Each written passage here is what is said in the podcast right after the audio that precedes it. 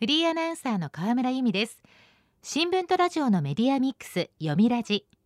読売新聞の取材を通じた最新の情報をもとにニュースの裏側に迫ります。早速今日のトークゲストをご紹介しましょう。今日も電話でお話を伺います。読売新聞教育部記者江原圭人さんです。読みラジ初出演です。よろしくお願いします。よろしくお願いします。まずははじめに江原さんの記者歴教えていただけますか？はい、入社10年目になります。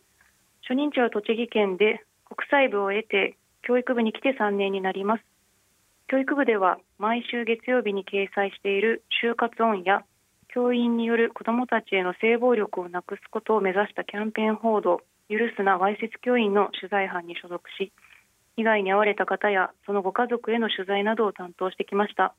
どうぞよろしくお願いしますよろしくお願いしますそんな江原さんに伺う今日のテーマはこちらです。才能ある子どもたちギフテッドの支援と課題。ギフトは贈り物という意味ですがギフテッドとはどういう意味なのかまずはそこから伺っていきましょう。はい。海外では並外れた知能や芸術的才能特定の学問分野の能力がある子どもたちをギフテッドと呼んでいます。特別な教育プログラムを用意する国もありますが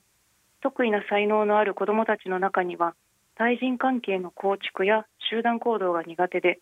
学校生活に馴染めないケースもあり支援の必要性が指摘されています。最近日本でもそういったギフテッドと呼ばれる子どもたちをめぐる動きが出ているんですね。はい。文部科学省の有識者会議は9月26日に得意な才能のある小中高校生らへの支援策について提言をまとめました。学校生活に悩みを抱えている子が多いという現状から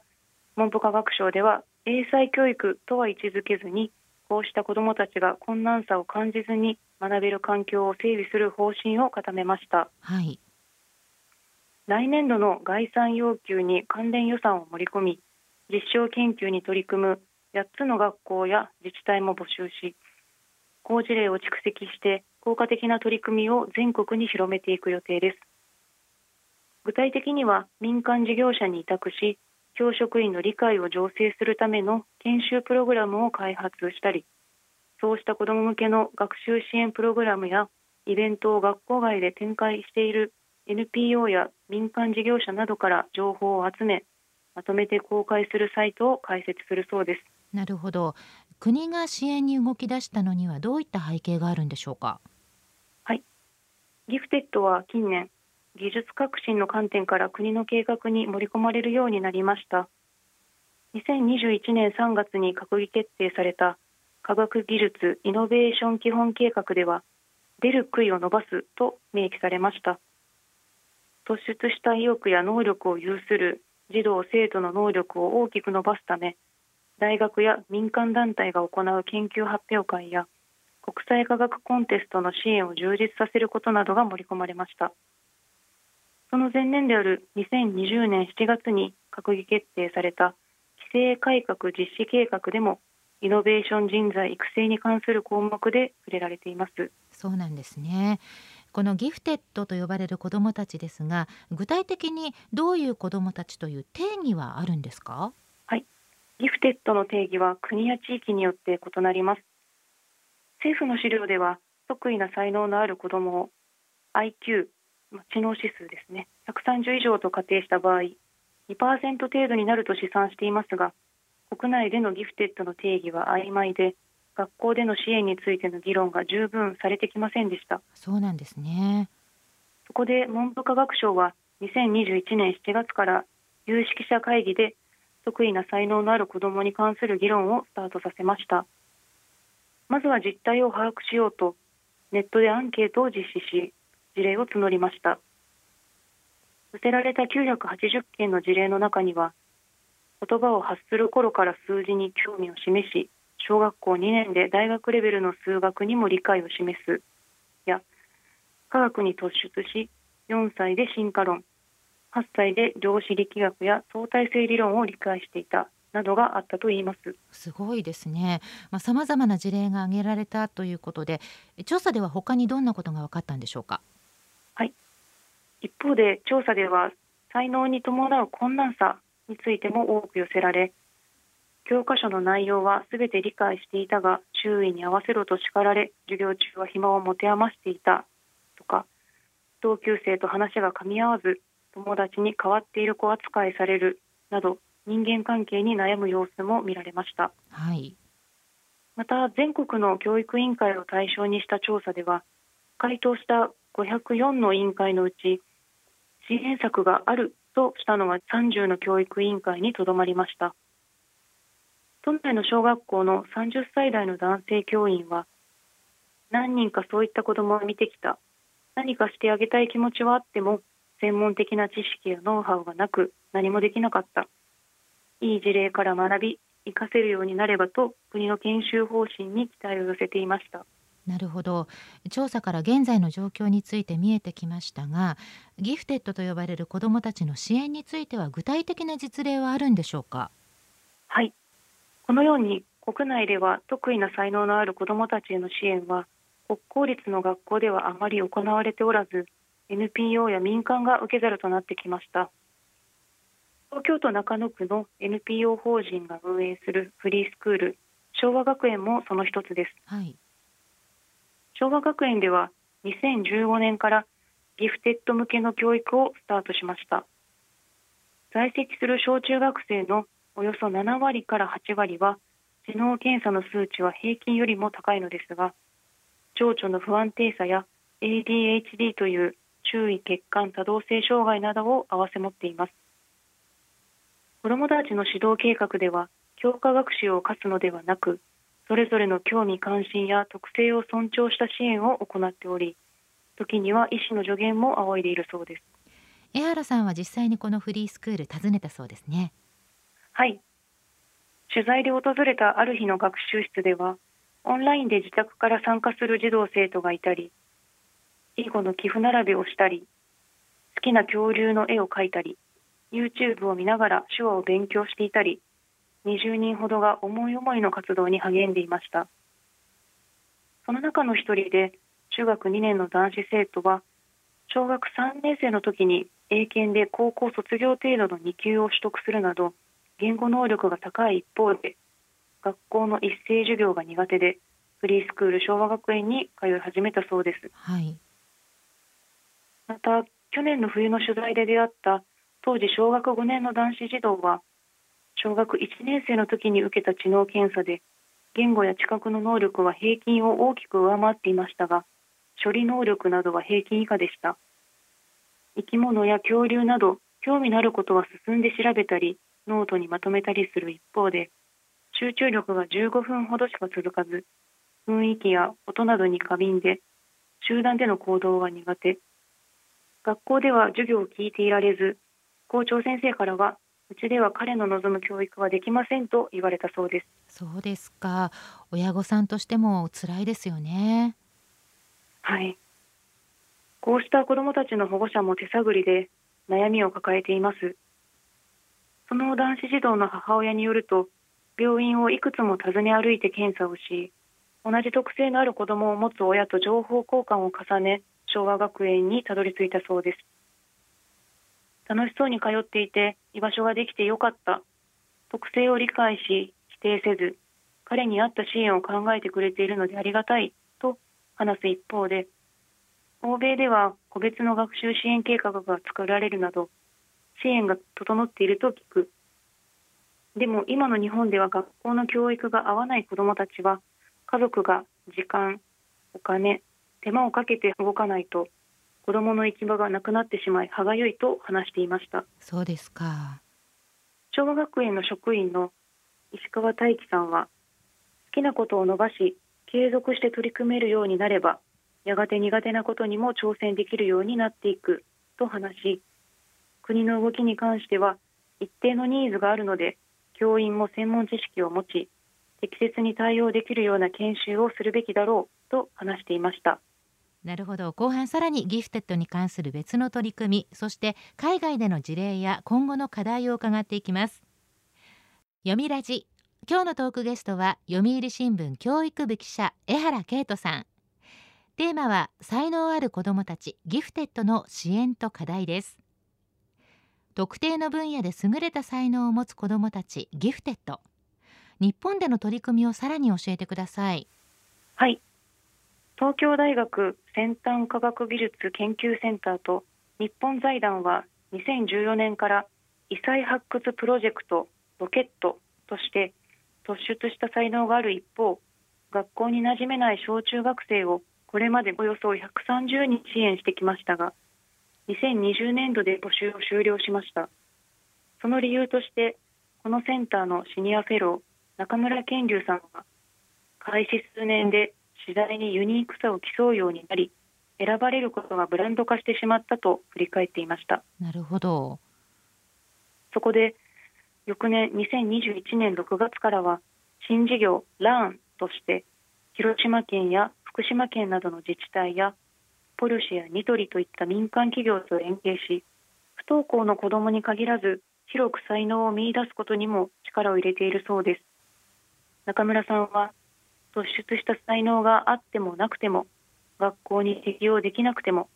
それぞれの個性や特性を伸ばす機会や環境を作っていくことが必要だと指摘しています。より範囲を広げての取り組みということになりますね。海外ではどうなってるんでしょうか？はい。海外ではギフテッド教育に積極的に取り組む国も多くあります。その方向性としては大きく英才教育型と支援型に分かれます英才教育型の韓国やシンガポールなどは国家として人材開発を行うため選抜して英才教育を実施しています。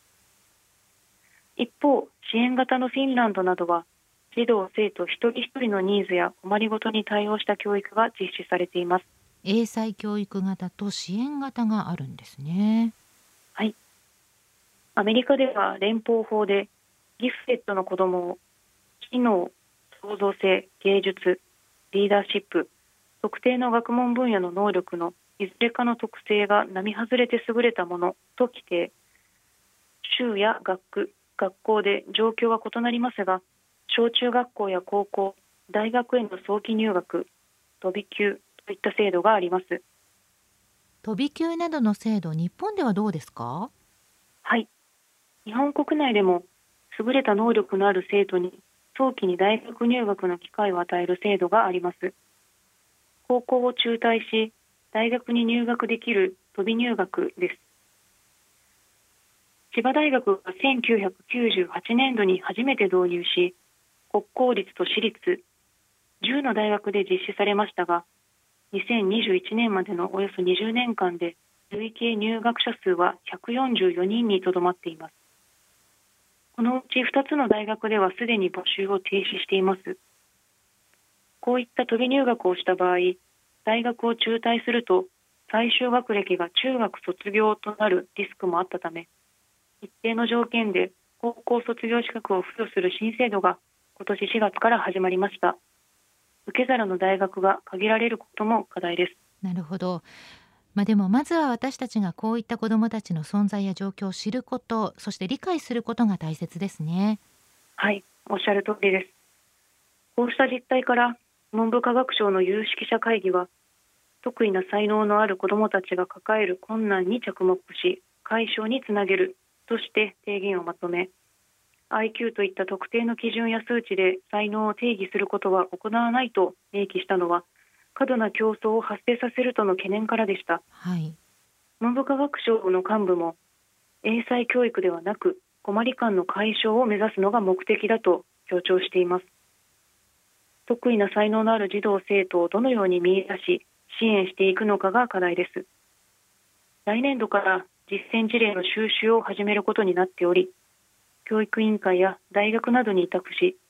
子どもの能力関心にあった柔軟な学習や才能と障害を併せ持つ子どもへの支援の在り方を検討していきます。支援については特別な教育課程を設けず現行制度の中で柔軟な運用をする方針です。江原さんは取材を通してどんなことを感じましたか？はい。多くの人がそうだと思いますが私自身も取材をするまではギフテッドイコール天才児の印象が強くいわゆるトップ人材の育成を目指す方向性かと思っていました。しかし当事者の子どもたちやそのご家族に話を聞いていく中で才能があるゆえにこだわりが強く繊細なため集団での学習や生活を求められる学校に馴染めず変わった子などといじめを受けたり不登校になったりする子どもたちの厳しい現状を知りその葛藤や悩みの深さに驚き考えさせられました。こうした子どもたちは少なくないはずですので公教育として彼らが学びやすい環境を整えることは必要だと思います、はい、有識者会議委員の松村信孝関西大名誉教授は困っている子どもたち保護者が一定数いながらもこれまでは現場頼みで支援や教育方法にモデルがなかった。国が主導して実践事例を積み重ね収集して公開することで各地の学校内外での指導連携が進むはずだと期待を込めていました、はい、ただ現時点では対象となる子どもたちの定義や施策についてなどまだまだ曖昧なところは多いため引き続き取材を続けていきたいです。ギフテッドという言葉の意味と課題私も理解することができました。今日のトークゲストは読売新聞教育部記者江原圭人さん。テーマは才能ある子どもたちギフテッドの支援と課題でした。江原さんどうもありがとうございました。ありがとうございました。読みラジラジオワイティーン。ここからはラジオワイティーン。このコーナーは読売中高生新聞の投稿面ワイティーンと連動。10代のリアルな声をお届けします読売中高生新聞では専用のスマホアプリ y ティーンを通じて全国の読者から中高生の生活にありがちなあるあるを大募集しています。ラジオ y ティーンは中高生新聞の愛読者である通称ワイタミから寄せられた面白い意見を紹介していきます。ここで紹介した意見は中高生新聞の投稿面で開催中の投稿レース YT 杯でのポイント3個けが加算されます。ワイタミの皆さんぜひ頑張って投稿してくださいね。ラジオ YT 今日のテーマはこちらです。達成感でいっぱい。頑張って物事を達成した時の気分って最高ですよね。壁が高ければ高いほど達成感でいっぱいになるもの。あなたの達成感いっぱいエピソードは何かな？中高生に聞きました。では早速ティーンの投稿をチェックしていきましょう。京都府中学3年の女子天将軍さんの達成感でいっぱい。数学のテスト3連続で100点。次も頑張ろうって思える。わあすごいですね。天将軍さん数学が得意なんですね。私は文系なので羨ましいなと思っちゃいます。他にも定期テストが終わった時とか受験の後という回答もありました。やっぱり中高生はテストの後が達成感の瞬間なんですね。では続いての投稿です。兵庫県中学2年の男子スンマソンさんの達成感でいっぱい。授業中に襲ってくる睡魔に勝った時。わかるな。授業中ってどうしてあんなに眠くなるんでしょうか。私は勝った記憶がありません。あと電車の中とかバスに揺られてる時とかね。ただ不思議なことに大人になってからはそういった気持ちのいい空間でも眠れなくなってきました。逆に。では続いての投稿です。東京都高校1年の女子みかんの影さんの達成感でいっぱい。文化祭。今年の4月から始めた武道系の部活できついこともあったけどたくさんの人にかっこいいって言ってもらえて嬉しかった。来年も頑張るぞ。文化祭ですか。まさに青春ですね。これぞ達成感。みかんの影さんは武道系何をやってるんでしょうか。柔道剣道合気道なぎなたっていうのもあるかもしれないですね。きっと文化祭で何かを披露したんでしょう。たくさんの人にかっこいいって言ってもらえたということ。これは嬉しいですよね。達成感が次のモチベーションになる。すごくいい循環です。では最後の投稿です。愛媛県中学3年パペットさんの達成感でいっぱい。体育大会の放送係で達成感いっぱい。こちらは体育大会放送係ということで私たちの放送というジャンルとしても近いものがありますね。パペットさんは部活も放送部なんでしょうか？アナウンスや声の表現に興味があるのかもしれませんね。パペットさんの声ぜひ聞いてみたいです。放送係の達成感の延長でラジオにも興味を持ってくれると嬉しいです。ラジオ YT テーマは達成感でいっぱいでした。読売中高生新聞は社会の最新トレンドを学べるニュース記事から受験に役立つ学習情報など10代の心を刺激するコンテンツ満載です。詳しくは読売中高生新聞のホームページやツイッター、インスタグラムをご覧ください。来週のテーマは私の英会話賃体験です。ラジオ YT 来週もお楽しみに。週刊ニュースラジオ読みラジお別れの時間です。今日はギフテッドについてのお話でした。来週のトークゲストは読売新聞運動部記者新井修一さん。聴覚障害者のスポーツ競技大会デフリンピックについてお話を伺います。どうぞお聞きください。読みラジまた来週。